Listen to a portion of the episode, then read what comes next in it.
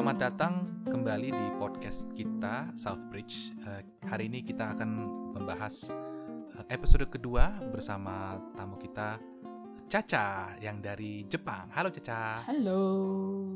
Ini sedikit uh, ini ya sedikit uh, disclosure bahwa ini adalah take yang kedua gitu karena take yang pertama kita sudah lakukan sebenarnya uh, minggu lalu ya Caca. Yes. Cuman karena uh, ada kesalahan teknis audionya jadi kurang bersih. Jadi kita uh, daripada lama uh, editnya dan karena kebetulan durasinya juga cukup lama terakhir kita ngomong ya hampir dua jam ya Ca. jadi ya mendingan uh, dari editor menilai bahwa lebih baik merekam ulang saja episodenya. Jadi ini adalah take two.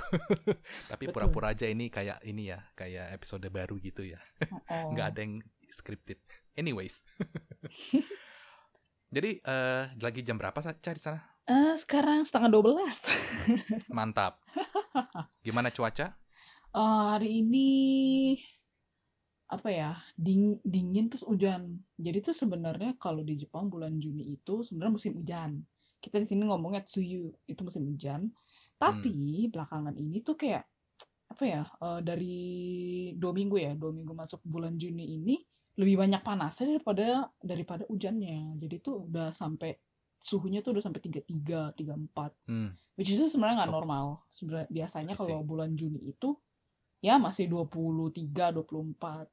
Tapi kemarin tuh udah sampai 30, 31 gitu-gitu. Makanya Hmm, itu kayak dalam dua tahun belakangan atau tiga tahun belakangan ini ya. sebenarnya tahu baru tahun ini karena tahun lalu justru oke. musim hujannya tuh dua bulan dari bulan Juni Hmm. sampai bulan Juli. Oke, Makanya tahun ini lah ini kenapa? global warming lah ya. Akhirnya abis balas dendam nih tahun lalu. Hmm, oke.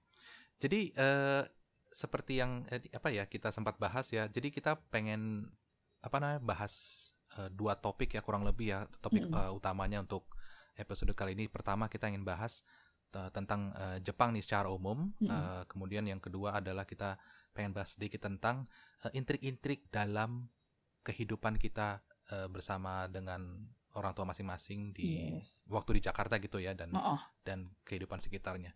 Jadi eh, kita mulai aja nih dengan Hmm. topik pertama nih membahas Jepang. Jadi eh, kira-kira yang lo pengen bahas apa sih Cah? Nah tentang Jepang banyak sih sebenarnya tergantung banyak yang ya. pengen Kita mulai tahu. dari mana?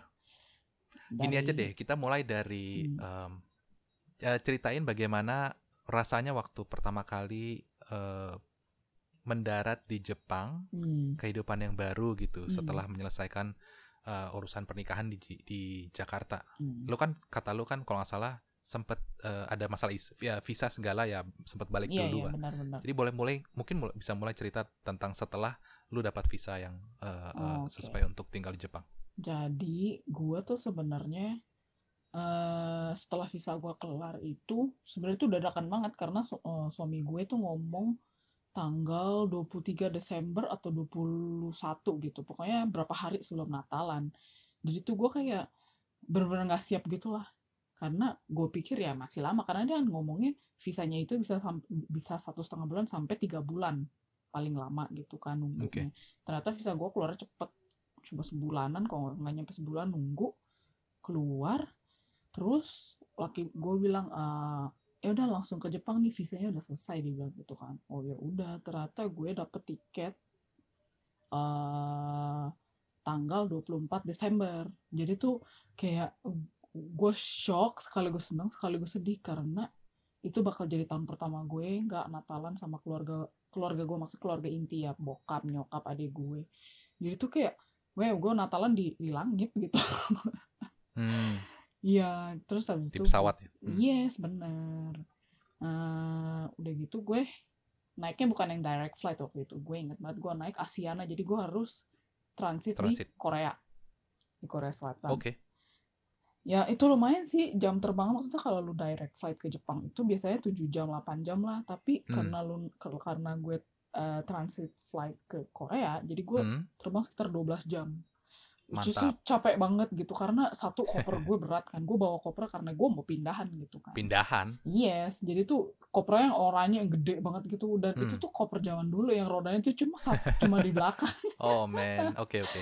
Dan itu gue pas kayak uh, security checking gitu gue angkat sendiri, apa angkat sendiri kayak men encok gue. Dramat drama iya, banget Iya, terus abis itu ya udah gue mendarat di Haneda.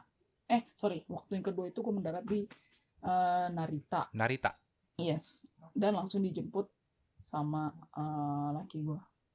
Terus ya gue senang banget sih sebenarnya waktu itu karena akhirnya gue pindah ke Jepang. Eh, habis itu dijemput langsung balik ke rumah. Eh, gue waktu pertama kali nyampe ke rumah itu rumahnya berantakan banget. Jadi gue beres-beres, beberes segala macam gitu kan. Gue awalnya senang-senang senang banget sih karena eh apa? Eh kan gue lupa mau ngomong apa shit. berantakan banget rumah lo Iya berantakan banget rumah gue. Terus eh, gue masih kayak ya baru mendarat gitu kan. Gue seneng seneng seneng gitu. Terus eh, gue balik ke rumah, gue beresin rumah. Setelah tiga hari, gue nangis. nangis, gue nangis. Eh, sebenarnya sih mungkin karena homesick ya. Karena gue dari kecil dari gue bro brojo sampai gue kuliah sampai gue kerja itu gue nggak pernah yang namanya ngekos. Nggak pernah jauh, Hmm, tinggal jauh dari I orang tua gitu kan. Dan Iya, iya, tiba-tiba iya, iya. sekarang gue nikah tiba-tiba tuh bukan beda kota lagi udah beda negara. Jadi tuh kayak wow Langsung shock berasa ya. banget gitu loh. Berasa Iya banget. iya iya. kalau gue tuh sendiri sekarang gitu. Jadi tuh kayak eh apa eh Shock banget budayanya Iya berubah iya ya. benar-benar apa, bahasanya beda bahasanya beda negaranya beda culture-nya Mhm. beda jadi itu berasa gitulah Ah, abis itu gue nangis pokoknya gue homesick sampai mertua gue sampai laki gue tuh nawarin kamu mau pulang ke Indonesia gue bilang Daijobu. iya dia ngomong kayak gitu enggak gue nggak pulang cuma ini kayak ya ini kan ya gue tahu ini sesuatu yang harus gue hadapi gitu karena gue Mm, mm, memutuskan untuk menikah sama orang Jepang di mana dia tinggal di Jepang dan Iya. mau gue pindah ke Jepang gitu kan gue tahu konsekuensinya cuma ya Iya. namanya overwhelm gitu ya maksudnya kayak Iya iya iya iya. lu punya perasaan yang nggak bisa lu kontrol gitu kayak Iya iya. kayak tiba-tiba lu sepi dan di Jepang itu keadaannya tuh sepi banget nggak kayak di Hmm, Indonesia ekstrim ya. yang kayak ada suara masjid lah suara Hmm. anak apa alay-alay anak-anak gitu jalan-jalan di luar teriak-teriak nggak ada terus ada yang kayak ngetrek Motor. gitu nggak ada gitu Iya, motor-motor knalpot bising iya gitu kan. benar jadi itu benar-benar Hmm. sepi gitu kan udah Iya, gitu 180 derajat. apalagi ya. pas malam tuh paling berasa sepinya siang aja tuh sepi apalagi malam gitu kan Hmm. nah Tapi to be fair, eh, lu bukan hidup di kota juga gitu kan? Lu hidupnya rada Suburban, di iya, eh, di- eh, eh, di di area gitu. eh, downtown gitu lah Iya, kis apa kak apa ki- apa kayak lu bukan di Jakarta lu tinggalnya kayak di Tangerang, BSD Tangerang. gitu lah ya. ya. Ah, benar, Tangerang gitu ya. Ya benar. benar. Jadi kayak ya- gitu, kayak gitu perasaannya. Jadi tuh kayak benar-benar yang kalau lu tinggal di Tokyo metropolitan gitu, ya pasti tuh maksudnya itu kota nggak pernah tidur gitu. Maksudnya kayak Iya, itu pasti rame gitu. iya. Tapi karena gue tinggalnya bukan di Tokyo, itu berasa banget sih. Udah gitu rumah Ekstrim eh, banget. daerah rumah gue tuh perumahan, bukan bukan kayak apartemen di tengah kota gitu, bukan.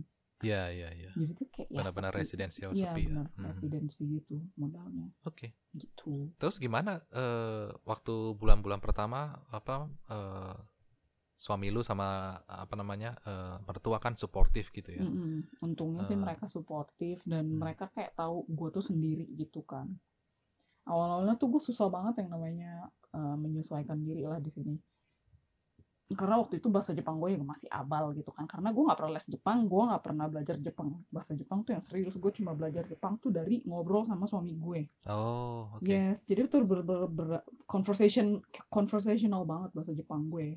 Jadi gue nggak bisa Mhm. baca, gue nggak bisa nulis bisa, cuma nggak lancar gitu. Baca juga kayak yang hiragana katakana gitu. Tapi kalau kanji tuh kayak nggak deh. Susah banget ya. Yes, karena kanji tuh ba- banyak gitu cara bacanya kan, nggak kayak kanji Iya. Cina. Kalau Cina kan cuma satu gitu cara bacanya. Kalau di Jepang tuh banyak cara bacanya. Jadi tuh kayak ini apa artinya Iya, bahkan gitu. Mungkin orang Jepang sendiri ya harus dari SD sendiri ya mereka belajarnya Nah kanji iya ya. betul. Itu pun Kalau orang or- Jepang aja tuh sampai yang udah tua-tua gitu ada juga Mm-mm. beberapa kanji yang masih mereka nggak bisa baca gitu. Jadi ya gue Iya, nggak susah ya. heran sih gitu kan karena emang susah Iya, banget iya, iya. bahasanya. Nah Hmm. habis itu gue eh, pokoknya mertua gue, suami gue tuh nyariin gue kayak komunitas orang asing gitu dan untungnya ketemu di deket rumah gue, deket stasiun deket rumah gue. Which is jarak Hmm. kalau dulu jalan kaki sekitar 20 sampai 30 menit gitulah. Jadi tuh kayak Iya. eh, menurut gue tuh segitu segitu dekat. dan sih. itu tuh kayak eh, jadi kayak International Bureau Exchange jadi lu kayak apa ya belajar bahasa Jepang sama volunteer. Sama volunteer Hmm, orang oke. Jepang. Jadi tuh mereka jadi tuh lu kayak satu kelas itu isinya orang asing semua yang di mana ada yang baru datang ada yang udah bertahun-tahun di Jepang tapi masih belajar bahasa Jepang gitu. Jadi tuh bener-bener belajarnya free.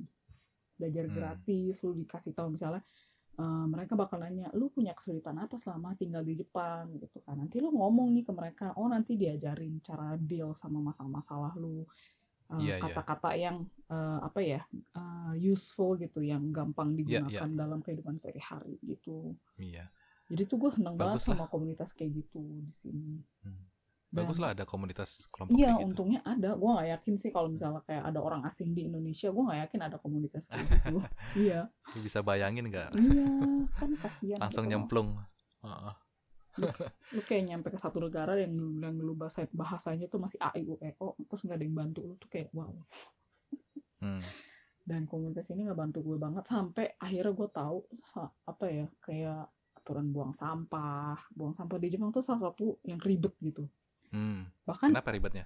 eh, gue tanya kan sama teman-teman gue yang tinggal di luar Jepang tapi bukan di Indonesia jadi kayak di Amerika Hmm. di Eropa gitu Hmm. Iya, nggak ada yang seribet Jepang. ya buang sampahnya tuh ya nggak serempong di Jepang gitu loh mereka Iya, pilah-pilah cuma nggak sebanyak di Jepang dan prefecture yang gue tinggalin ini adalah prefecture dengan pemilahan sampah paling ribet paling strict paling ketat peraturannya se Jepang jadi itu kayak gue dapet yang gue dapet jackpot banget Bagus dong. Berarti, Iya. berarti lu nanti kalau ke apa namanya ke negara lain atau lu ke Indonesia lu bisa jadi Hmm. spokesperson gitu. Apa namanya best practice di dunia Iya benar-benar cara mengolah Jepang eh, mengolah sampah.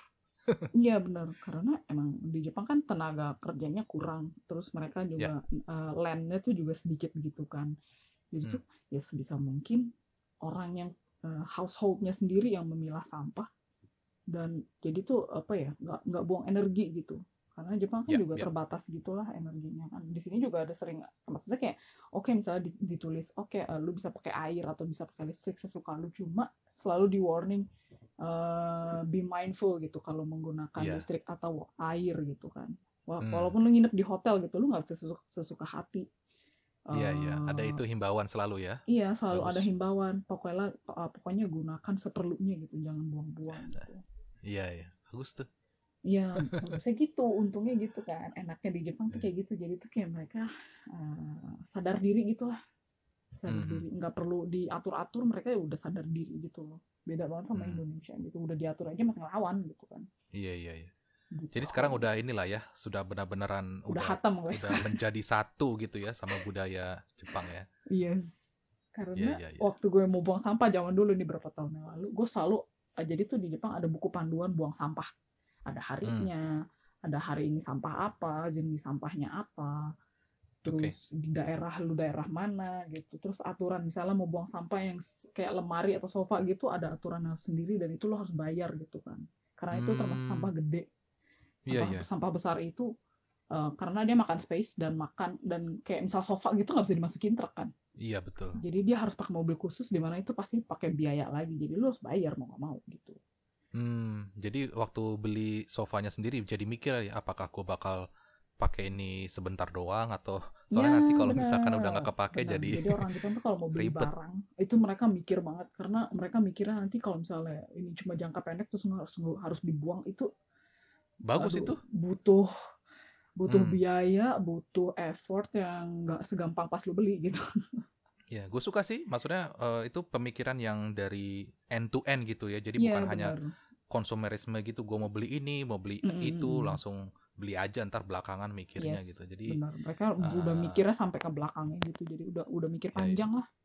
Kalau beli ini nanti jadi gimana gitu. Jadi enaknya Hmm. gitu sih kalau di Jepang.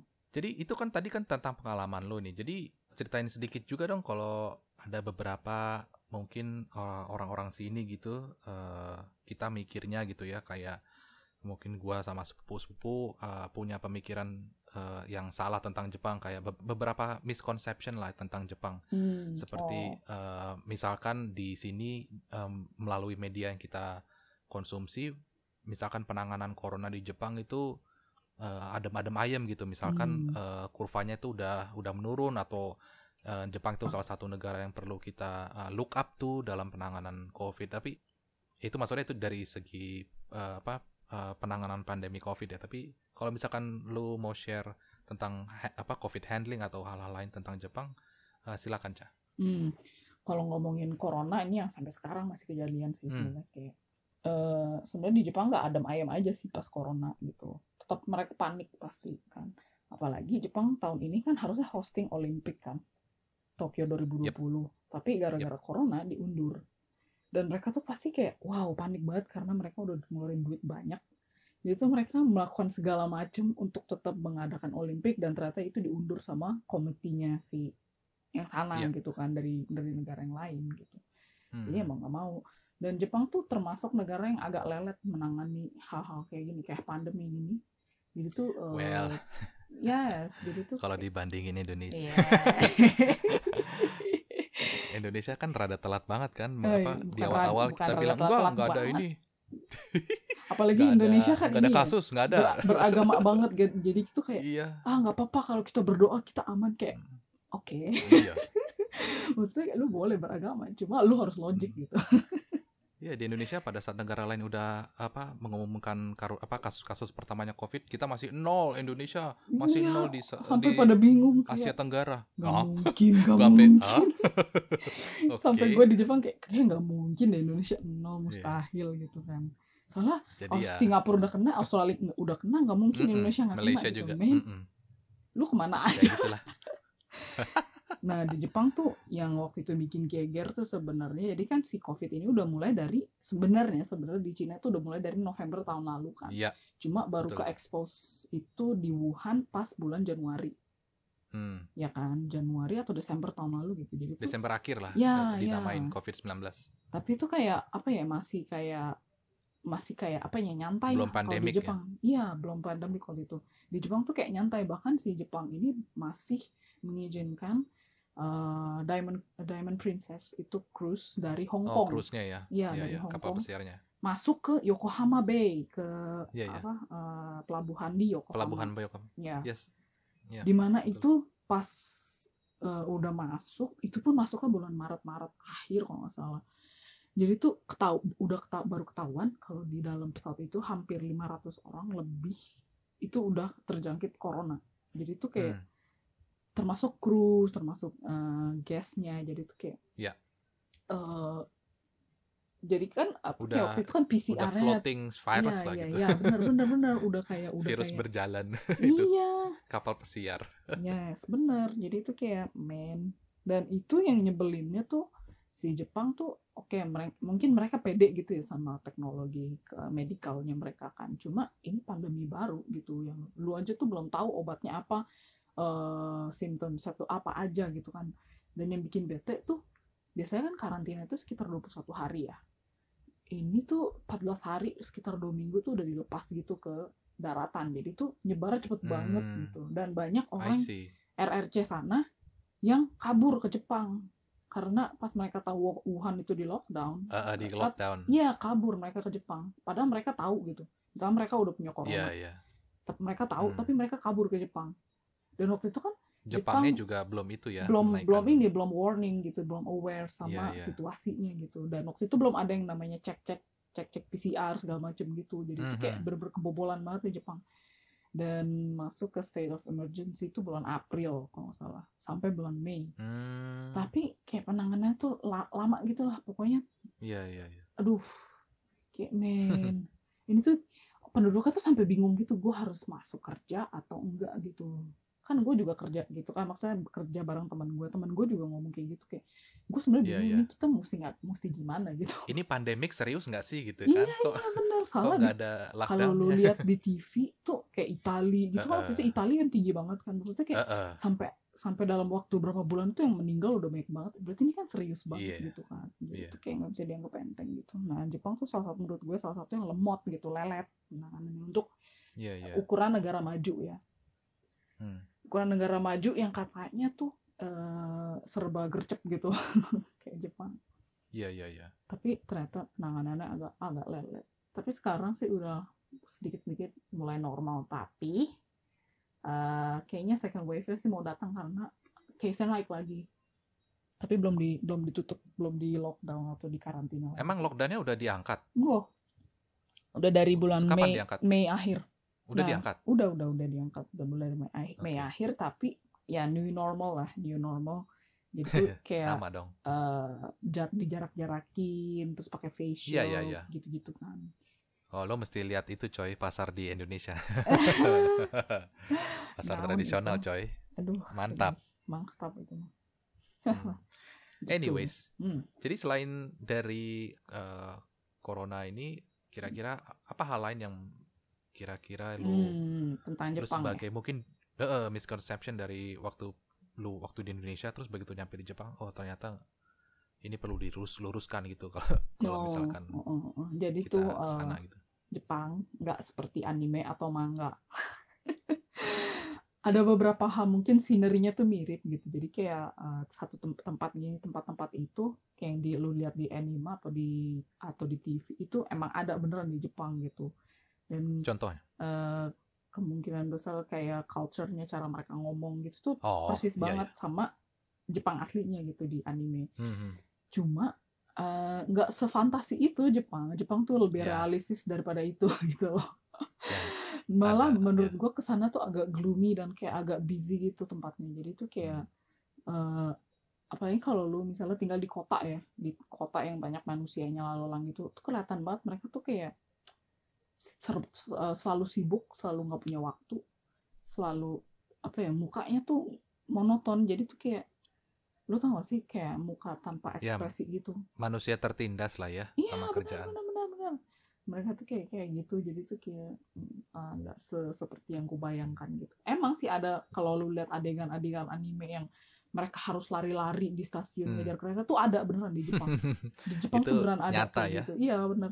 Bahkan di Jepang tuh sampai kayak misalnya keretanya udah penuh, mereka tetap masuk gitu tuh sampai didorong sama orang dari luar gitu. Hmm, Untuk mirip dong kereta. kayak kereta ekonomi di sini. Iya kayak gitu persis. Cuma ya keretanya lebih Iya, bagus iya. kayaknya. Ya ya ya. tapi tetap aja sih kayak gitu terus Ya. eh, orang Jepang macem-macem ya tipenya tapi kebanyakan Hmm. mereka tuh pemalu emang pendiam pemalu oh ada yang ada sih yang open ada yang baik tapi Mayoritas rata-rata introvert ya. iya eh, rata-rata introvert. Dan mereka lebih cuek cuek banget sama keada- keadaan sekitar. Jadi maksudnya Oh gitu. sama orang lain. Yes benar. Mereka individualis.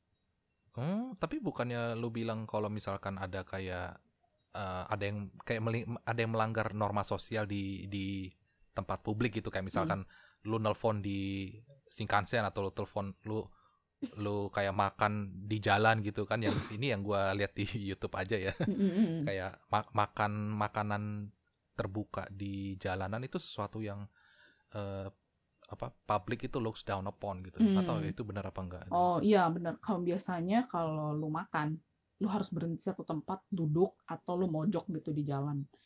Sebenarnya Hmm. itu kayak norma yang nggak tertu- aturan tidak tertulis kalau di Jepang. Ya. Itu kayak eh, sebenarnya sadar diri karena kalau lu makan kan ya kalau misalnya lu makan nggak ada remah-remahnya sih masih mending gitu. Kalau makan ada remah-remahnya terus jatuh gitu. Lu mau ngambil Hmm. gitu kan. Boro-boro lu Gitu ya. peduli gitu loh. Dan yang kayak orang Jepang tuh kayak ini banget, resek banget kalau masalah kebersihan lah intinya. Itu Oke. mereka ngejaga, ngejaga. Makanya kalau lu ke Jepang, lu hampir nggak bisa nemuin tong sampah di jalan. Nggak nggak pernah, nggak pernah ada. Sam, selama gue di ya? Jepang, karena eh, apa ya, meminimal eh, membu kalau ada apa tong karena sampah, sengaja ya Heeh. sengaja, sengaja. Jadi kalau jangan-jangan kalau ada tong jadi sampah, malas gitu kalau ada tong sampah, itu otomatis tempat yang ada tong sampahnya itu pasti kotor. hmm, Dan yang namanya mungkin- pekerja pekerja kebersihan itu di Jepang tuh Iya. yang namanya pekerja kebersihan tuh langka banget. hmm, nggak ada I gitu. see. Bahkan lu kalau misal ke sekolah atau ke gedung gitu yang bersihin orang yang sendiri orang yang sendiri gitu yang Iya. Muridnya kayak anak lah. sekolah, anak sekolah iya, sendiri Iya ya. benar, mereka yang bersihin tempat-tempatnya itu. Jadi kayak nggak nggak ada itu yang namanya janitor tuh nggak ada di Hmm. sekolah. Jadi tuh ya mereka Iya, gitu. iya. Jadi tuh mereka ngejaga lingkungannya sendiri gitu. Makanya nggak dikasih lebih tong ke sampah. karena iya lebih ke karena tidak ada pekerjaannya juga gitu untuk Mm-mm, mengerjain itu kurang tenaga Jadi, kerja dan mm-mm. banyak orang Jepang yang nggak mau melakukan pekerjaan kotor atau pekerjaan kasar Hmm, Gitu. oke oke oke. walaupun bayarannya Oke. gede ya cuma mereka nggak mau gitu. Hmm, interesting. Karena capek Oh iya pasti. iya capek dan apa ya menurut mereka tuh kayak low apa ya kayak pekerjaan rendah gitulah istilah kasarnya ya tuh Hmm, gitu, gitu. pekerjaan. Ada stigma ini ya, ya eh, benar negatif ya iya, terhadap benar. pekerja itu ya. iya Interesting. Eh, Ya di Indonesia, ya gue rasa negara-negara lain juga sih kayak Indonesia Iya. juga. Tapi cuma di Jepang ada aja sih yang ngerjain di gitu. Jo- Iya, Indonesia. Gitu oke. jadi tuh kayak I see. ya gitulah Jepang kadang capek Tapi ya sendiri. terlepas, iya iya terlepas dari itu kan tentu ada hal-hal yang eh, positif ya Caya. Ma- Maksudnya hal-hal yang tentu kan eh, Jepang kan lebih maju secara teknologi gitu ya. Hmm. Kayak lu pernah ceritain tentang eh, kombini gitu, convenience store-nya kan, hmm Di- benar di benar sana yang- kombini di sini mantep serba ser- serba nyaman gitu kan, one stop shop gitu kan. bagus sih kebanyakan kombini kombini convenience store gitu di sini 24 jam. Cuma ada emang beberapa yang enggak 24 jam gitu kan. Tapi enaknya kombini di sini tuh satu makanannya lengkap. Lu bisa nemuin kayak bento bento gitu tuh ada jadi lu tinggal panasin. Kenyang ya. iya benar makanannya kenyang enak gitu kan. Es Jadi kalau sorry Ca, kalau kalau misalkan gua pengen ke Jepang gitu ya, pengen eh, versi hemat gitu ya, Mm. bisa setiap hari gua makan makanan kombini gitu. bisa bisa karena tuh harganya di bawah 500 yen semua Eh, Oke. Jadi tuh lu bisa kayak misalnya lu beli satu bento gitu, misalnya lu beli eh, omurice, omelette rice gitu ya. Itu harganya Hmm. paling cuma 200 300 yen. Dan itu Hmm. banyak banget isinya dan eh, di hampir setiap kombini kalau misalnya lu beli kayak makanan-makanan kayak bento ini mereka pasti nawarin mau diangetin atau enggak gitu. Nice. Oke. Jadi tuh lu kalau walaupun lu nggak punya microwave, ya lu bisa minta angetin sama mereka. Jadi lu pulang tinggal Hmm. makan. Itu kan dari perspektifnya ini ya, seorang turis ya. Kalau dari perspektifnya orang native Jepang sendiri, kayak gue ngebayangin kalau gue tinggal kayak gue di, di Indonesia gitu, orang-orang eh, turis kayak eh, misalkan makanan di Circle K itu eh, selengkap di Jepang gitu kan di sini ada ada makanan eh, yang full apa mealnya gitu yang yang enak. Hmm. Eh, kalau misalkan orang bule itu makannya itu setiap hari, gue mungkin ada mengembangkan pemikiran kayak ah makanan circle circle K tiap hari nggak nggak nggak sehat tau gitu atau kayak Wah. ah makanan circle K ya apa gitu. Kira-kira Hmm. dari pendapatnya seorang eh, native Jep- eh, orang Jepang gitu, mereka melihat makanan kombini itu apa? Hmm, sebenarnya cari duit di Jepang itu susah. Jadi tuh orang maklum gitu kalau lu makannya tiap hari kombini gitu. Oke, Iya, jadi nggak ada stigma negatif ya. nggak eh, ada sih beberapa cuma eh, hampir selalu dimaklumin gitu karena emang makanan kombini itu murah gitu kan dan Hmm. eh, emang sih gue akuin tiap hari lu tiap hari makan itu nggak sehat gitu kan cuma ya mau gimana lagi daripada lu nggak makan gimana Iya. gitu kan Iya, jadi iya. tuh kebanyak apalagi kalau cowok di sini yang ke- kerjanya tuh yang uh dari pagi sampai pagi gitu. Gila-gilaan ya. Iya, itu kebanyakan mereka ya makannya kombini gitu, hidupnya dari kombini gitu. Jadi Hmm. tuh kayak ya nggak masalah sih di sini. Kayak Oke. kombininya Jepang ya bagus gitu, Hmm, bagus. Apalagi kalau menurut orang luar ya kombini kombini di sini tuh dessertnya bagus-bagus, Oh, makanan makanan berat itu bagus-bagus. Kalau memang lu nggak bisa kayak makanan kayak ad- makanan Jepang, mereka ada spaghetti, ada makanan Eropa juga. Jadi tuh kayak eh, inilah wide range banget pilihan makanan-makanannya. Terus udah gitu di Iya. kombini Jepang itu dia nggak cuma jual makanan, dia kadang ada yang jual kayak alat tulis, eh, terus stocking, terus kayak obat-obatan yang umum gitu, kayak gitu-gitu. Iya, Dan kayak bahkan, itulah ya Indomaret ya. Iya kayak Bahkan Indomaret. lebih lengkap ya. Bahkan ada tempat ngeprint. Oh, itu nggak ada Indomaret. itu yang paling itu yang paling wah dari Jepang. Karena gue sendiri Iya. eh, sebagai salah satu orang yang nggak punya printer di rumah. Nah, jadi tuh gue Hmm. kalau ngeprint selalu ke kombini dan itu tuh Oh, oke oke. printernya tuh bisa ngeprint, print warna, print hitam putih, print foto, Scan?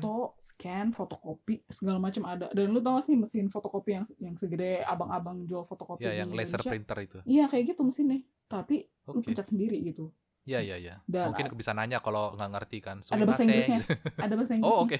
Jadi tuh ada beberapa bahasa, ada bahasa Inggris, ada bahasa Thailand, ada bahasa eh, bahasa. Jepangnya, ada bahasa Cina-nya gitu. Jadi tuh kayak bener-bener banyak banget pilihannya. Jadi Iya, lu keren ya. nggak bakal nggak bakal tersesat gitu pakai mesin itu. Iya, iya, iya. Iya, jadi Keren kayak wow. Dan nggak terlalu mahal satu kertasnya paling cuma berapa ya? Kalau di Jepang sekitar 10 yen berarti 1000 perak satunya. Hmm, dan ini cukup menjamur dia di mana-mana ya, Iya, jadi hampir semua semuanya kota di. Jepang ya. Iya, hampir Kalau semua bisa company ada. Dibilang kayak Indomaret sama Alfamart kali di sini ya. Iya benar, benar-benar di Hmm. Jepang eh, kombininya tuh biasa yang paling umum gua temuin tuh ada tiga, Seven Eleven, Circle K? Oh, oke. Circle K nggak nggak gua nggak pernah lihat, jarang, Udah nggak ada jarang, ya? jarang banget, jarang banget, ada cuma jarang banget. Oh. Seven Lawson? Eleven, Lawson, Family Mart. Ah, Family itu. Mart di sini ada. Iya, Oke. Family Mart. Di dekat rumah gue semuanya ada. Dibayangin daerah gue doang, semuanya Hmm. ada gitu kan kayak wow. Nggak bakal nggak Iya. bakal mati gue di sini. Maksudnya nggak bakal mati kelaparan, nggak bakal nggak bisa ngeprint, pasti bisa gitu. Benar-benar penyelamat ya kombini itu. Iya penyelamat banget. Bahkan lu mau kirim posting tengah ma- mau kirim pos nih, lu mau beli perangko tengah malam tuh bisa di kombini. Mantap. Dia Iya. 24 jam juga kan? Iya, 24 jam ke lu ke kombini yang 24 jam terus lu bilang eh, mau beli perangko nanti dikasih gitu. Ada gitu. Kira-kira berapa persen 24 jam yang berapa persen yang non 24 jam?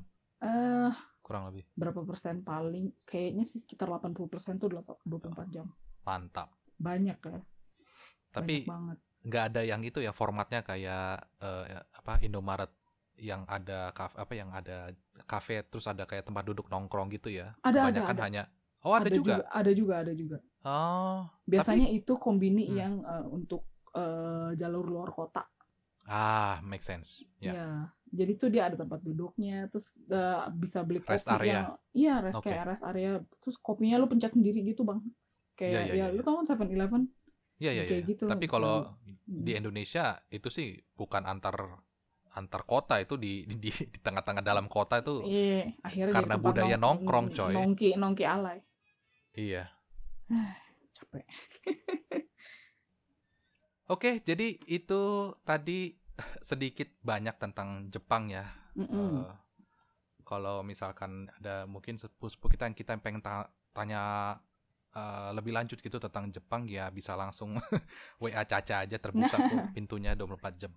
Oh, boleh boleh. Eh, kita mau ganti sedikit nih topiknya ke topik yang kedua eh, tentang eh, apa ini ya kira-kira ya topiknya temanya kayak lebih ke eh, interpersonal relationship lah ya antara eh, kita dan keluarga gitu ya Hmm. Eh, lu sama keluarga lu gitu sama dinamika eh, yang terjadi di dalam eh, eh, kehidupan berkeluarga eh, Mm-mm. sebelum lu menikah lah kurang lebih jadi em, kalau dari lu sendiri gimana lu menggambarkan eh, situasi i- lu yang sekarang gitu Hmm. dalam ba- dalam dalam perbandingannya dengan situasi lu yang dulu gitu di Indonesia. Eh eh, enaknya sih gue free banget sekarang.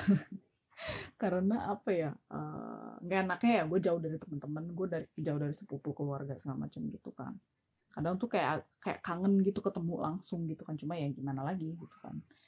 Tapi enaknya apa ya eh, gue bukan tipe orang yang suka ditanyain hal-hal personal gitu yang apalagi kalau eh lu tuh nggak kenal gue gitu. Kayak lu cuma temen atau gue cuma tahu lu eh, ngobrol aja nggak pernah terus lu tiba-tiba misalnya cah lu belum hamil gitu kayak ah gue bisa dalam hati lu siapa? Gitu kan. Lu siapa nanya Kayaknya nanya gue kayak gitu. itu arah pembicaraannya ya iya.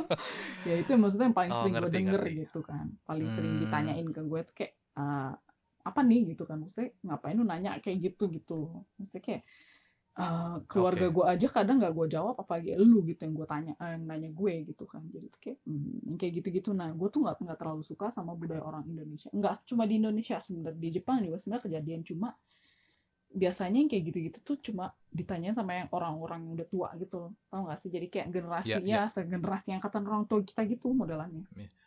Budaya kepo yang yang Iya, budaya kepo, yes. ditolerir sama generasi sekarang lah ya. Yes bener-bener. Biasanya generasi yang generasi kita gini lebih cuek gitu. Maksudnya kayak ya itu urusan sendiri gitu.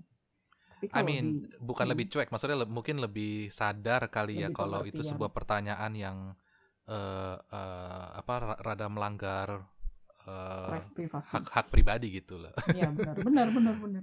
Gue Eh, bukan tipe orang yang suka ditanyain kayak gitu loh. Dan gue bukan orang yang bisa ngasih jawaban yang eh, apa ya? Politik apa diplomatis bukan iya diplomatis karena gue bukan tipe orang yang Iya. diplomatik gitu jadi itu kayak Hmm. ya gue Gua nggak eh, suka ya, ngomong bilang aja. sejujurnya gitu iya bener Iya. kayak apa ya kayak eh, gue nggak nggak bisa pura-pura gitu lah kalau gue nggak suka ya gue pasti nunjukin gitu gue nggak suka gitu Mm-mm, jadi itu kayak ke- kebaca banget gitu lah jadi gue ya untuk menghindari gue Seadanya ya. menyindir orang yang nggak bisa disindir-sindir makanya gue kayak antara gue diemin atau ya gue tembak langsung akhirnya tuh orang nggak ngomong lagi gue gue mendingan kayak gitu gitulah Eh, Tapi gue pen sorry Ca. Eh, Hmm. tapi gue pengen tanya kalau gitu ya. Ini kan sesuatu yang em, lu gak bisa tolerir karena lu anggap ini bukan eh, apa namanya bukan ranahnya orang yang menanya gitu. Ini ada ini Mm-mm. udah em, melanggar batas eh, apa kewajaran nanya. Maksudnya ini adalah hak gua gitu. hmm, Em, lu lu nggak bisa menaruh ekspektasi lu da- da- melalui pertanyaan lu terhadap gua gitu hmm, pilihan gua gitu hmm. apakah pertanyaan gue ini yang pertama apakah ini eh, sesuatu yang eh, batasan yang lu udah ada dari dulu gitu dalam dalam arti waktu misalkan sebelum menikah gitu pasti eh, orang-orang yang kepo gini pasti juga nanya eh kapan dalam kutip Hmm, kapan nikah gitu bukannya kapan mau makan malam atau apa gitu hmm. Oh, jadi iya, iya, iya. apakah pada saat eh, sebelum menikah pada saat eh, pertanyaan kepo yang mungkin tanda kutip nggak tahu ya apakah itu melanggar batasan apa enggak apakah pa- waktu itu, waktu itu lo Hmm. merasa itu adalah eh, eh, apa apa pertanyaan yang di mana batasan lo dilanggar Hmm, apakah lu sama terusiknya pada saat itu pertanyaan Hmm. yang gue yang kedua apakah ini sesuatu yang ofensif lu lu terima baru-baru ini saja se- seiring lu semakin dewasa dan mendapat independen sendiri gitu apa seiring lu lu udah berkeluarga sendiri hmm. atau eh, ya itu emang udah mengganggu dari dulu karena dari dulu eh, siapa pun berapapun umur gua atau siapa pun orang yang nanya gua udah punya batasan gitu mana yang menurut gua pribadi mana yang menurut gua acceptable gitu untuk tanya gitu. Hmm, kalau gue ya semua orang pasti mengalami yang namanya pendewasaan ya bang. gue waktu zaman masih belum pernah pacaran, masih pokoknya gue kan kayak lebih ke cuek gitulah masalah nikah atau apa. Tapi emang gue dari dulu nggak pernah maksa orang, maksudnya nggak pernah nanya orang kapan nikah, kapan nikah. Karena ya gue kan gue punya observasi gitu. Gue pasti mengamati keluarga sendiri ya pokoknya. eh, contohnya kayak pas mandok hata gitu kan pas lagi tahun baruan ngumpul-ngumpul gitu eh, walaupun gue cuma diem atau gue ada di situ doang tapi gue gua kan ngamatin dari dari gue kecil gitu kayak misalnya kayak dari tulang atau yang lain-lain tuh masih ikut mandok hata sampai hilang gitu kayak nggak tahu ke mana gitu kan. Itu gue inget banget tiap tahun tuh pasti tulang di ditembak tuh ayo kapan nikah? gitu. Kapan nikah? Kapan nikah? gitu. Gue ngamatin di situ kayak ih kenapa sih ini tahu tiap tahun pasti ditanya kayak gitu. Dan gue ngeliat mukanya si tuang tuh udah kayak nggak enak gitu loh kayak ini pasti nggak nyaman banget gitu kan ya gue emang dari dari dulu sih dari sebelum nikah itu emang udah nggak suka kalau ada orang nanya kayak gitu. Maksudnya kayak hmm, itu urusan dia gitu. Udahlah walaupun lu orang tuanya atau lu saudaranya udah nggak usah nggak usah nanya-nanya gitu loh. Nah kalau sekarang gue nih udah nikah terus eh eh, yang sekarang menurut gue sekarang yang namanya pertanyaan kapan hamil itu menurut gue ofensif dan gue take it personally banget sih. Jadi tuh kayak apa ya gue waktu awal-awal baru nikah oke lah gue masih punya cita-cita pengen punya anak gitu kan. Dan ditambah teman-teman gue yang seumuran gue gini baru nikah gitu. Dan mereka tiba-tiba udah hamil gitu kan. Itu astaga itu gue inget banget rasanya itu gue ngiri. Terus gue kayak aduh sakit hati sendiri gitu loh kenapa gue nggak Hmm. hamil-hamil atau segala macam. Jadi gue tuh nyalain diri gue sendiri sampai gue nangis-nangis gitu. Hmm. sampai laki gue tuh kayak sorry dia malah minta maaf ke gue gitu wah gak tahu kenapa gitu malah kan. jadi ikutan merasa ini Iya, bersalah karena iya. dia merasa kayaknya lu nggak perlu ini merasa menanggung itu salah salah lu sendiri gitu jadi Iya gitu kan. Terus ya makin gue ke sini, makin gue, maksudnya gue Dewasa. eh, ya dewasa. Terus gue kan selama ini gue hidup sendiri gitu, maksudnya kayak nggak ada keluarga, nggak ada keluarga yang sedarah deket Hmm, hmm. sama gue gitu kan. Jadi itu gue ngobrol sama orang yang di luar keluarga gue yang punya pemikiran sendiri gitu kan Mhm. Ya lama-lama wawasan gue terbuka gitu sampai ada yang ngomong yang namanya hamil atau punya anak itu bukan balapan jadi persis. jangan merasa tertekan kalau lu belum belum belum nikah atau belum belum punya anak belum hamil itu bukan balapan dan itu bukan sesuatu yang harus dikompetisikan gitu Hmm. dan gue setuju Coba lo banget di gitu. Indonesia. Mana Uh. ada yang berani ngomong kayak gitu. tepok gue langsung kayak nyamuk gue ditepok langsung gepeng Life Gitu. is a race gitu kalau di Indonesia iya, gitu. Iya bener-bener di Indonesia gue nggak sukanya kayak gitu makanya gue kayak Hmm. kayak bersyukur banget gue nggak nikah sama orang Indonesia Mm-mm. atau gue nggak tinggal di Indonesia beneran karena Iya ya. cara mikirnya tuh be- beti gitu loh 11 12 cara mikirnya tuh pasti rata-rata begitu yang apalagi Hmm. angkatan apalagi angkatan Kental orang budaya tua kita gitu kan. Hmm. Jadi tuh Ya. kayak men emangnya kenapa gitu emang kalau seandainya gue nggak bakal punya anak gitu terus harga diri lu jatuh gitu terus Mm-mm. kayak emang segitu memalukannya kah kalau gue nikah terus gue nggak punya anak? gitu loh. Sampai lu harus maksa gue punya anak demi menjaga harga diri keluarga gitu Iya. kayak. Nggak menur- menurut gue Mana nggak- prioritas lo gitu kan? iya gitu. Jadi jadi karena gue ngeliat kayak gitu jadi gue kayak agak jadi apa ya jadi merasa anak tuh makin gak penting gitu menurut gue. Karena kalau punya anak alasannya cuma buat kayak gitu ya ngapain punya anak gitu Iya salah sih tujuannya. sih. Iya, kayak lu balap-balapan gitu kayak misalnya eh nyokap gue kan waktu itu gue temen-temen dekat gue waktu kuliah nah, nikah terus dia hamil terus gue ngobrol sama nyokap gue iya si si ini udah udah baru nikah udah hamil loh nah Wah, tuh kamu salah. kebalap tuh tuh kamu kebalap tuh waktu itu waktu gue baru baru pindah kan jadi tuh gue kayak yang Hmm. ngobrol sama ya Masih yang- polos. iya masih polos jadi tuh ya terus gue dia pasti ocehin gitu nah tuh kamu udah kebalap tuh gimana dong segala macam terus gue kayak ah kebalap emang lu pikirnya lomba gitu kayak gue malah ngeliat kayak apa ya menurut gue sekarang dengan pandangan gue sekarang menurut gue kayak punya anak tuh pasti capek banget Oh iya. Hmm. capek banget karena Nanti di ngegedein anak tuh nggak segede nggak segampang ngegedein kucing atau anjing sumpah kucing iya atau nanti kita anjing bisa ya kita Kalau bisa tanya-tanya sepupu yang Iya. udah punya anak. Hmm. Nah itu benar-benar. Hmm. Nah itu yang sebenarnya bikin gue kayak apa ya? Jadi ilfeel gitulah sama eh, pertanyaan budaya kapan hamil, kapan nikah, kapan punya anak segala macam. Nah Hmm. apalagi di Indonesia udah hamil ini udah punya anak pasti ditanya kapan nambah gitu Ah, kan. ah, nggak pernah puas. Emang lu pikir punya anak nggak nggak nggak pakai duit? Kecuali lu mau nyumbang boleh. Hmm. Tapi eh, selain dari punya anak, mak- maksudnya gue lagi mengeksplor nih, kira-kira eh, Hmm. eh, pet peeves lu apa? Kira-kira eh, eh, pertanyaan yang me- membakar amarah lu itu eh, selain dari ditanyain punya anak itu apalagi? Maksudnya kan tadi kan gue udah tanya ada kalau misalkan ada yang nanya, eh kapan kawin? Itu Hmm. mungkin ya apa namanya dari teori gue mungkin itu itu juga bukan sesuatu yang belum kenceng eh, tekanannya. Karena mungkin lu, lu sendiri menikah ma- ma- masih muda ya Ja. Hmm, bener-bener. masih kayak 24 ya. Hmm.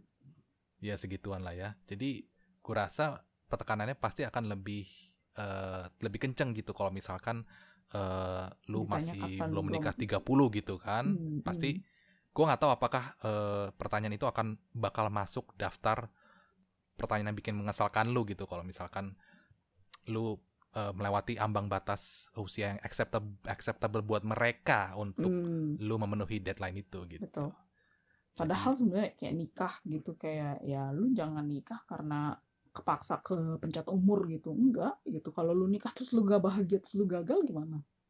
Hmm. Apalagi lu di Indonesia kalau misalnya lu cerai itu tabu banget gitu loh. Pasti orang kasak kusuk ngomongin lu sana sini. Ih anak ini cerai lo tuh kayak terus rasanya tuh harga diri lu tuh udah kebelah-belah udah kayak udah kayak piring kebanting tuh nggak pecah gitu kan. Jadi itu kayak Hmm. eh, Yang menarik ini cah kalau misalkan perceraian itu terjadi di, di dalam keluarga inti sendiri. Kalau apa bukan keluarga inti, keluarga apa saudara saudara sendiri gitu. Terus hmm. lu jadi ini jadi dinamikanya berubah jadi kayak eh eh, apa sembunyi-sembunyi gitu kayak ditutup-tutupin.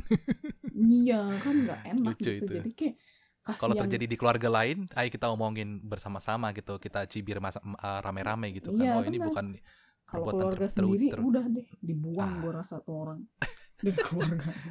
Eh, kan kasihan yang kayak gitu di mana dia lagi butuh support keluarga malah di malah digituin gitu loh. Mm-mm. maksudnya kayak yang bikin gue bete dari keluarga gue sendiri maksudnya kayak keluarga besar kita ya ter uh, uh, dari pihak nyokap Hmm. untuk bukan kayaknya- menyindir kita belum Kayaknya kita disclaimer perlu, kita perlu disclaimer ini, Ca. Iya sebenarnya kita perlu disclaimer ini. Ini cuma pendapat pribadi dan berdasarkan observasi gue dari gue brojol sampai sekarang gitu ya. Iya, ini pendapatnya seorang Caca. Yes. Tidak ada niat untuk eh, menyinggung Iya sepupu-sepupu menyinggung yang lain. macam. Yes, benar. ini dari pengalaman hidupnya aja. Eh, kok jadi lupa mau ngomong apa. Itu kayak Eh, keluarga besar. keluarga besar, keluarga besar. eh, kita tuh kayak apa ya? Jaga jaga muka banget gitu loh. Hmm. I don't know gitu. Maksudnya kayak ya Reputasi itu Eh, penting sekali ya buat Iya, ini benar. ya. Buat maksudnya this is life, shit happens gitu loh. Maksudnya lu Exactly. nggak bisa expect hidup lu tuh bagus terus nggak bisa. cuy. Mm-mm. Pasti ada Mm-mm. naik turunnya, ada yang lu turunnya lebih lama daripada lu naiknya, ada yang naiknya lebih lama atau yang emang imbang gitu kan nggak tak nggak ada yang tahu.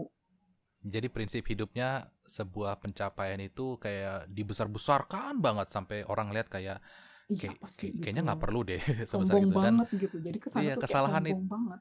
Mm-mm, dan kesalahan itu dikubur di, di disembunyikan sedalam-dalamnya mungkin biar orang lain nggak tahu gitu itu ya. itu yang gua nggak bisa gitu. Mm. Kayak Mm-mm. justru kalau ada yang salah lo harusnya kayak open forum ngomongin sama orang yang bersangkutan di depan mukanya jadi tuh jelas gitu loh nggak yang nyindir nyindir lo sampai sampai mati juga kalau nyindir nyindir tuh orang nggak nyadar atau emang tuh orang menghindar terus ya nggak bakal kelar gitu. Sampai lo ke kuburan. Terus nggak kelar gitu. Kayaknya terus lo Ada ngejatuhin. banyak contoh spesifik. ngewarisin kayak masalah-masalah kayak gitu ke anak-anak lu ke cucu lu yang kayak notabene tuh nggak tahu apa-apa gitu. Hmm. kan kasihan gitu. Bukan bukan salah mereka bukan salah generasi selanjutnya. Gara-gara generasi lu generasi yang bawah kena gitu kan. Ya. Kayak eh it's your own mess clean it up Hmm. gitu kan jadi itu kayak Exactly. Own own it gitu. Itu kan sebuah kesalahan yang iya terjadi benar gitu, bukannya nggak terjadi gitu. Jangan Hmm. usah sweep under the rug atau apa, tapi ya iya ya kan ya kayak kayak I don't know gitu masalah ini ternyata dari gue Hmm. belum lahir lah mana gue Mm-mm. tahu ya kan tahu-taunya generasi berikut ini aja men, apa iya carry the gitu. baggage gitu kan. iya kayak itu udah Bawa-bawa. bukan urusan kita lagi gitu loh maksudnya kayak oke Pastinya kita ya. keluarga cuma apa ya starternya tuh bukan di generasi kita gitu loh Hmm. kalau emang kalau emang generasi sebelumnya tuh nggak bisa menyelesaikan ya lu ceritain dari awal gitu lu ceritain dari awal jangan tiba-tiba lu ngejelekin satu pihak tapi lu Iya. nggak ngejelasin alasannya tuh apa kayak ya orang yang Nggak- dijelasin tuh pasti Hmm. bingung gitu lu ngomongin apa sih kenapa Iya. tiba-tiba datang ke gue terus lu ngejelekin ngejelekin orang Ih, gitu. ini terjadi juga di keluarga gue. Maksudnya eh, orang tua gue yang gue atau orang tua yang lain gitu. Jadi em, Hmm. pada saat menawarkan eh, perspektif, bukan menawarkan perspektif, pada saat meng, mengintroduce sebuah konflik gitu ya, Hmm. mereka itu bukan mulai dari eh, fakta-faktanya, mereka udah langsung lompat ke opini mereka gitu. Jadi nggak apa ya, nggak memperlakukan kita sebagai eh, orang dewasa yang udah punya cara apa namanya sendiri. udah eh, udah punya pemikiran apa yang benar apa yang salah gitu udah udah punya Hmm. objektivitas dalam melihat sebuah eh, isu gitu kan. Nggak semuanya itu kan eh, apa kita tuh keluarga yang nggak tanpa celah gitu. Nggak nggak semuanya eh, ki- perbuatan kita tuh selalu benar gitu. Jadi apa pun ya kebanyakan lah cerita atau konflik yang diceritakan ke gua itu udah banyak bumbunya gitu apa dari pandangan yang subjektif sekali gitu jadi Hmm. eh, tendensinya yang gua sering lakukan adalah ya jadi skeptis terhadap cerita-cerita nyokap itu atau bokap itu kalau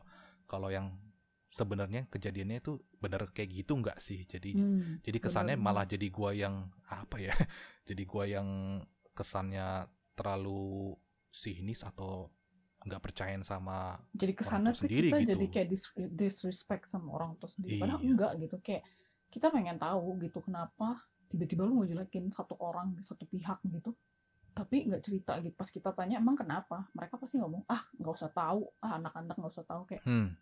Ah itu sering sekali gua dengar itu kayak udahlah kamu nggak usah tahu gitu atau apa gitu. Eh, ya ini udah ya apa namanya? kalau pengen gue bahas ya udah lu nggak usah cerita ke gue ya kalau lu nggak bisa objektif ya nggak usah cerita gitu iya gitu Gila. itulah maksudnya ini sesuatu yang ini ya yang dari terjadi dari dulu sampai sekarang maksudnya hubungan gue sama orang tua gue tuh selalu uh, atas ke bawah gitu kayak Hmm. orang tua ke anak gitu nggak pernah uh, selalu diagonal ke bawah gitu Hmm. mereka nggak pernah ngelihat gue secara horizontal hor- horizontal dan ik- eh, apa sebagai adults gitu dari Hmm. dari satu adult ke adult yang lain. Jadi Hmm. mereka melihat Selalu selalu, ke bawah gitu. anak-anak itu kayak ya masih umur 10 tahun 12 tahun. Dan stop. Padahal udah 30 tahun ke atas gitu kayak misalnya Uh, uh, men lu kapan Jadi lagi ya- ngajak gue ngomong? Lu kapan mau ngajak gue ngomong sebagai orang dewasa? Gitu. Ya kalau situasi gue sih udah ini sih apa udah udah past past that point sih kayaknya gue nggak melihat mereka bakal ini sih bakal Ya ada ya gitu ya. pen- pencerahan itulah ya jadi ya ya you deal with what you have lah kalau dari gue sih Iya. Kalau gue nggak tahu ya, eh, gue nggak mau di gue sering banget kalau misalnya gue berop, padahal gue beropini, tapi gue pasti dibilang ah kamu jangan ngejawab ya, atau kamu jangan kurang ajar ya. Kayak, tapi gue kan beropini gitu. Pasti gue gue nggak bermaksud lu kayak apa ya generasi atas kita tuh kayak nggak terbiasa eh, menerima kalau eh, anaknya sendiri itu punya opini gitu karena Ya. jadi kayak ke sana tuh anak tuh kayak slave banget gitu yang iya iya iya gitu loh modelan yang ngikutin maunya orang tua lah segala macam Hmm. gitu kan dan ketiba mereka anaknya sendiri punya opini sendiri dan ngejawab maksudnya kayak beropini bukan ngejawab yang beropini ke orang tuanya sendiri pasti mereka tuh kayak ah nih anak udah mulai kurang ajar nih sama orang tuanya sendiri gitu padahal no maksudnya eh, kita cuma kasih tahu apa yang kita pikirin bukannya kita mau ngebantah gitu hmm, enggak kita cuma kasih tahu apa yang mau apa yang kita pikirin ini loh Iya. gue mikirnya tuh gini gini gini gitu loh Hmm. jadi kayak kayak diskusi Iya, sebenarnya iya. mau diskusi tapi dianggap kurang ajar gitu kan kayak ya udah Hmm. susah mau diajak ngomong juga nggak bakal bisa kalau kayak gitu kan ya sering kali gue mikir ya ca apa ya salahnya di mana gitu ya apakah keluarga lain itu nggak pernah mencapai apa apakah nggak bisa gue mencapai eh, level seperti di keluarga-keluarga lain di mana Hmm. eh, anak dan orang tua tuh bisa diskusi antar satu adult dengan adult yang lain gitu. apakah Kayaknya salahnya emang- gua yang terlalu kasar ngomong? Apakah pada saat gua beropini itu eh, nggak di frekuensi mereka? Apakah gue yang harus ke frekuensi? eh, Oke, oke kalau gitu kenapa mereka? gue mikirnya jadi kenapa nggak mereka nggak frekuensi gua gitu? Tapi apakah apa apa resep kesuksesannya gitu keluarga lain? Apakah gua harus mempercantik dan memperhalus eh, frekuensi gua di mana bisa digestible gitu, bisa bisa enak di kuping mereka gitu, di mana gue Hmm, bisa menyampaikan hmm. opini gua Hmm. dengan tanpa terkesan menyerang atau apa. Gue sering kali gua sering kali Hmm. gua apa ya eh, renungkan Kalau- itu. kalau menurut gue emang sebenarnya balik ke oh, maksudnya ke keluarga masing-masing itu pasti beda kan. Cara didik itu yang paling ngefek sih. Cara didik cara ngebesarin itu pasti yang dari dulu dulu dulu dulunya. Dari opung lu dari opung lu lagi opung lu lagi opung buyut buyut buyut segala macam gitu kan. Pasti Hmm. punya cara didik sendiri kan. Karena gue punya juga punya teman orang Batak tobing juga. Tapi eh, modelnya kayak nyokap gue nikahnya sama luar Batak itu bapaknya yang tobing dia Hmm. nikahnya sama Chinese ibunya Chinese Hmm. bapaknya tobing tapi apa ya dia bisa gitu brainstorming ngobrol sama ibunya bisa ngobrol sama bapaknya gitu loh Hmm. mereka keluarganya harmonis banget makanya gue kadang kayak wow gitu loh cara Iya. didik emang cara didik tuh beda banget dan si Iya. si temen gue ini juga cerita kalau dari keluarga bapaknya itu mirip sama keluarga kita model-modelannya Hmm. yang modelan eh, satu derajat di bawah Tuhan gitu bang Hmm, hmm, hmm. jadi tuh kayak Supremasis. emang bapaknya tuh yang agak beda gitu sama keluarga Hmm. Iya, jadi iya, emang iya, iya. ngefek banget tuh yang namanya cara didik tuh beda banget beda ngefek banget ke Hmm. eh, keharmonita keharmonisan keluarga cara lu komunikasi sama keluarga lu Hmm, hmm. Jadi Eh, yes Hmm. dan gue punya temen juga yang mo- macam keluarga itu kayak eh, militer jadi tuh cuma bapaknya doang boleh ngomong anaknya nggak bisa gitu kayak gitu juga ada jadi itu kayak emang bener-bener eh, balik cara ke didiknya gitu loh ke pendidikan Iya, iya. apa cara ngedidiknya pokoknya Jadi kesimpulannya adalah eh, sebenarnya cukup cuman butuh satu gitu dari salah satu orang tua itu untuk eh, bilang stop gitu. Ini eh, apa namanya bukan parenting yang Iya, bagus benar. gitu. Kita harus eh, apa namanya bisa cukup dewasa untuk eh, bisa mendengar aspirasi atau suaranya orang. dari orang lain terutama anak kita Hmm. sendiri gitu itu sebenarnya resep Hmm. kesuksesannya kali ya Cai soalnya apa gua sekarang Menurut gue sih ini gitu. udah udah resign to the fact bahwa gua umur hidup gue ini gua nggak bakal bisa mencapai eh, keharmonisan itu gitu maksudnya nggak nggak bakal terjadi dah tuh dalam dalam dalam lifetime gua bisa eh, apa namanya communicate secara Hmm. adult to adult gitu loh. Em, Hmm. ya bukan cuman kayak satu dua topik gitu tapi ya in general gitu relationship gua sama orang tua gua. Jadi um, pertanyaan gue mungkin lebih ke kalau misalkan if you can uh, if you can change apa yang terjadi ke lu gitu apa yang akan lu do differently ke generasi bawah gitu? Misalkan ke depannya uh, lu punya ponakan atau mungkin anak sendiri apa apa yang akan lu ubah dari yang lu terima selama ini dari orang tua lo atau dari uh, aju atau dari tante atau dari om Hmm. uh, misalnya kalau misalnya gue Hmm. eh, ngomong ke Andrew atau ngomong ke Anna Hmm, hmm, Annabelle hmm. gitu-gitu ya berarti gue ajunya mereka kalau gue sih lebih prefer eh, gue harus dengerin mereka dulu gue bakal tanya "Oh, kalau misalnya nih misalnya menurut society perilaku mereka buruk atau misalnya menurut keluarga sendiri perilakunya ah nih ber- dia berperilaku, berperilaku buruk gue pasti nanya dulu kenapa alasan kenapa mereka melakukan itu gitu loh jadi nggak asal nuduh nggak asal nyalahin gitu kamu jangan Hmm. gini ya gitu bisa kita jadi apa kayak namanya kita role play apa situasi yang rada-rada realistis Iya. Jadi itu kayak ya gue pasti dengerin dulu. Misalnya nih nggak usah jauh-jauh keponakan. Misalnya adik gue, misalnya adik gue nikah terus dia pindah Hmm. agama, terus orang tua gue protes setengah mati sampai mau dikeluarin dari keluarga segala macam. Gue sih nggak nggak bakal protes atau gimana ya. Maksudnya kayak gue paling cuma oh gitu loh. Gue pasti dengerin kenapa sih lu pindah agama gitu loh. Mungkin dia selama kemungkinan ini cuma ini cuma contoh ya. Mungkin dia selama eh, uh, besar jadi Kristen tapi dia nggak melihat keba- kebaikannya Mhm. gitu.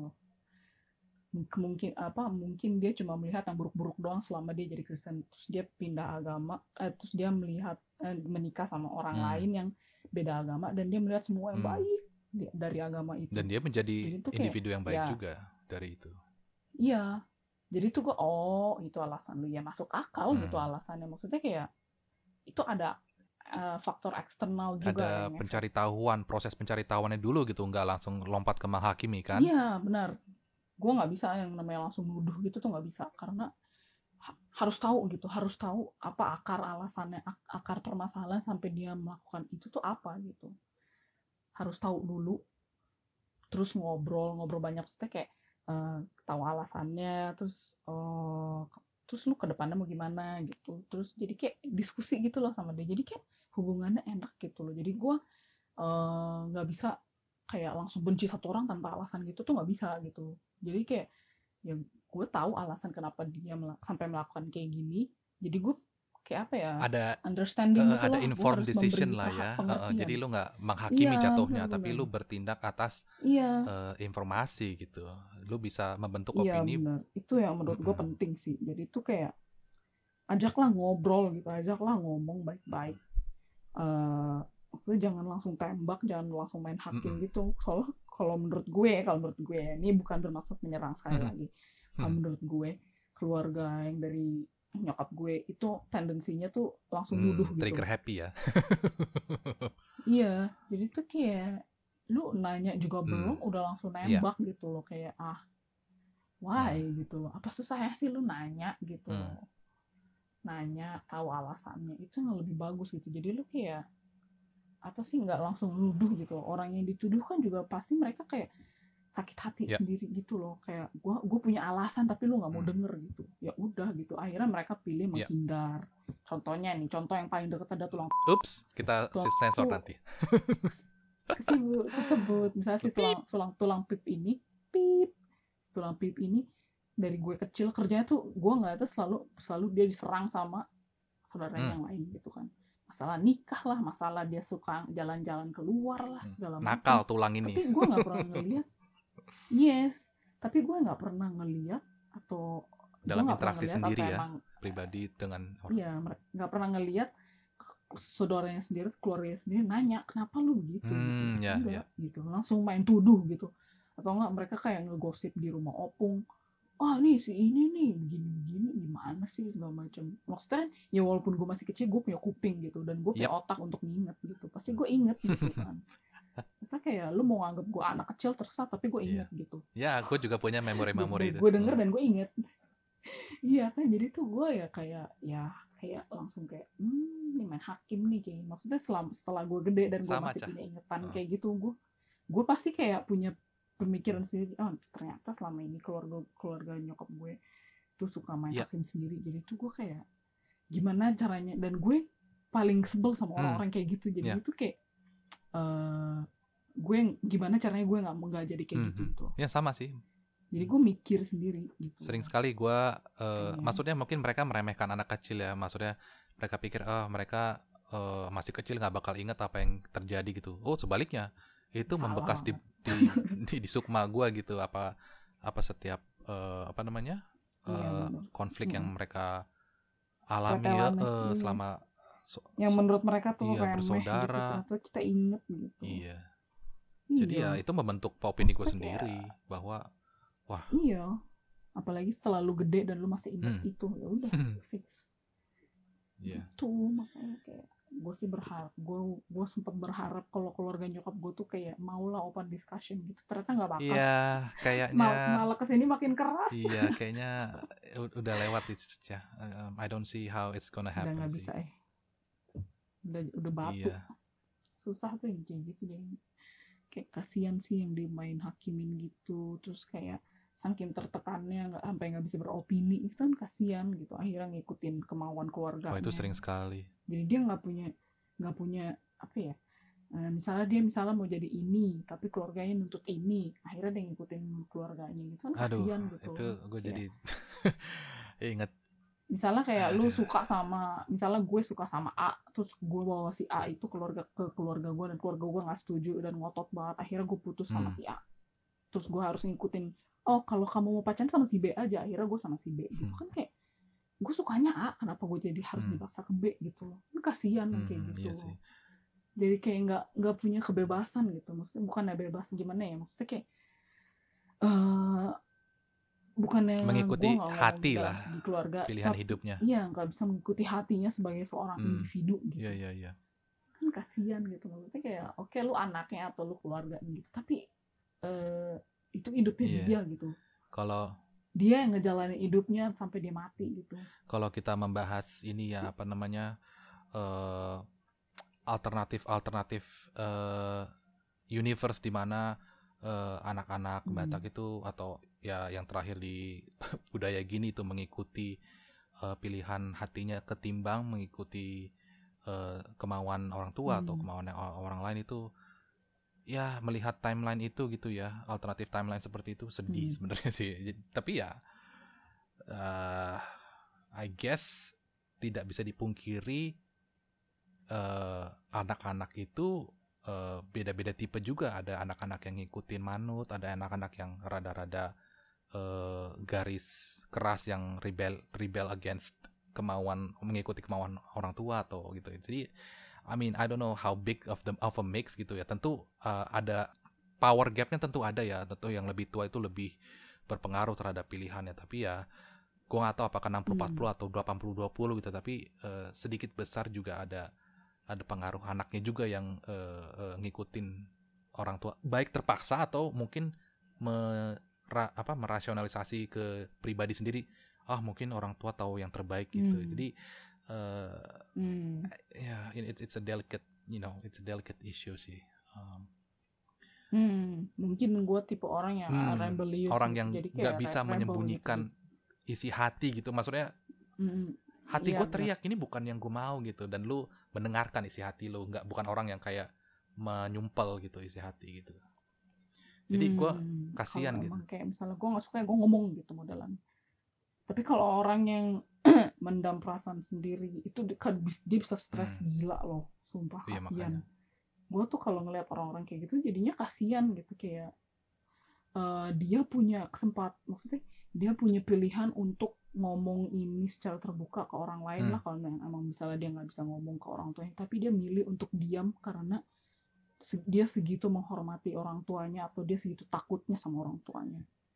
Kan Iya. kasihan padahal dia punya kesempatan untuk dia punya pilihan untuk eh, merubah hidupnya sendiri terus kayak ngeluarin unek-uneknya misalnya sama teman baiknya lah nggak usah sama keluarga sama teman baiknya gitu loh. Tapi dia lebih milih untuk diem karena saking takutnya gitu. Kan kasihan men. Gue ngeliatnya sih Ya. kasihan ya. Gue nggak tahu kalau yang lain. Tapi kalau menurut gue kasihan gitu kayak tertin- terintimidasi. Iya setuju.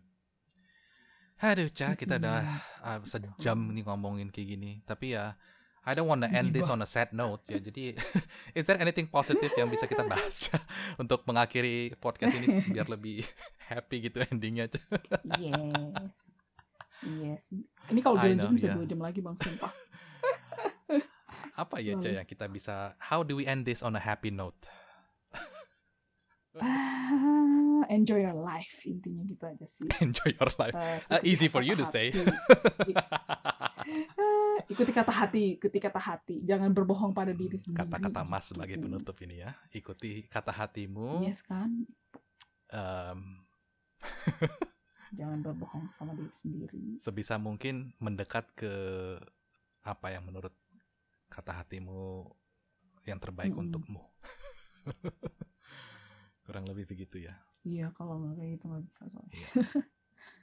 kasian pokoknya intinya eh, semua kepu- ke- hidup lu itu adalah keputusan lu jadinya kayak apa ya itu hasil dari keputusan lu gitu And on that very deep uh, deep note, uh, kita harus akhiri podcast episode kedua ini. Uh, Mm-mm.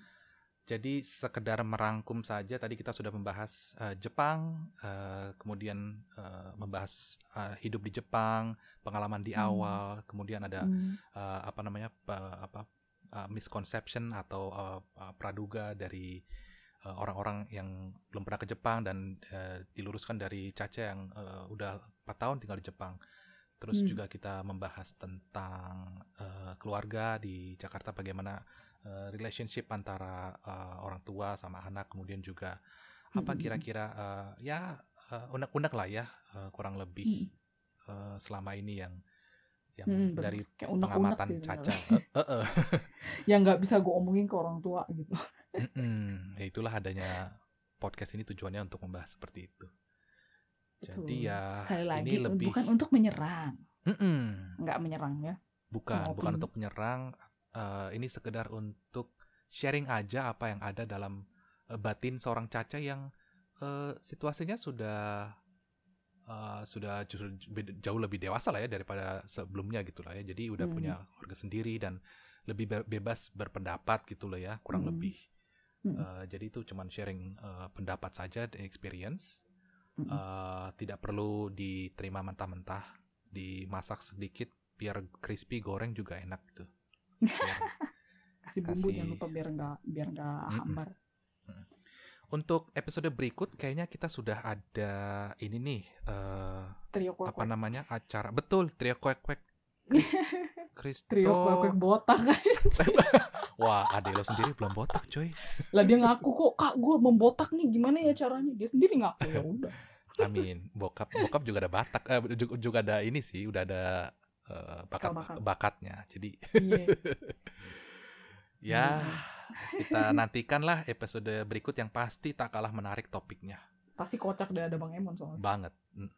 nggak jadi nggak jadi podcast itu jadinya ini stand up comedy Ya, tapi untuk sekarang kita tutup uh, dulu episode ini. Thank you Ca udah nemenin Mm-mm. sampai jam 1 sekarang di sana ya kurang lebih ya. Yes, Ham- jam hampir jam 1. Jadi salam buat uh, Misua. Uh, selamat beristirahat. oh iya jam 1. Oke lah. Baiklah. hebat kan hebat banget Oke, salam buat semuanya. Have a good sleep. Uh, sampai Hmm. kita ketemu. Sem- Semoga uh, tetap terus dengerin podcast kita uh, South Bridge ya. Mm-mm. Oke, sampai Yes. ketemu lagi di episode berikutnya. Bye bye.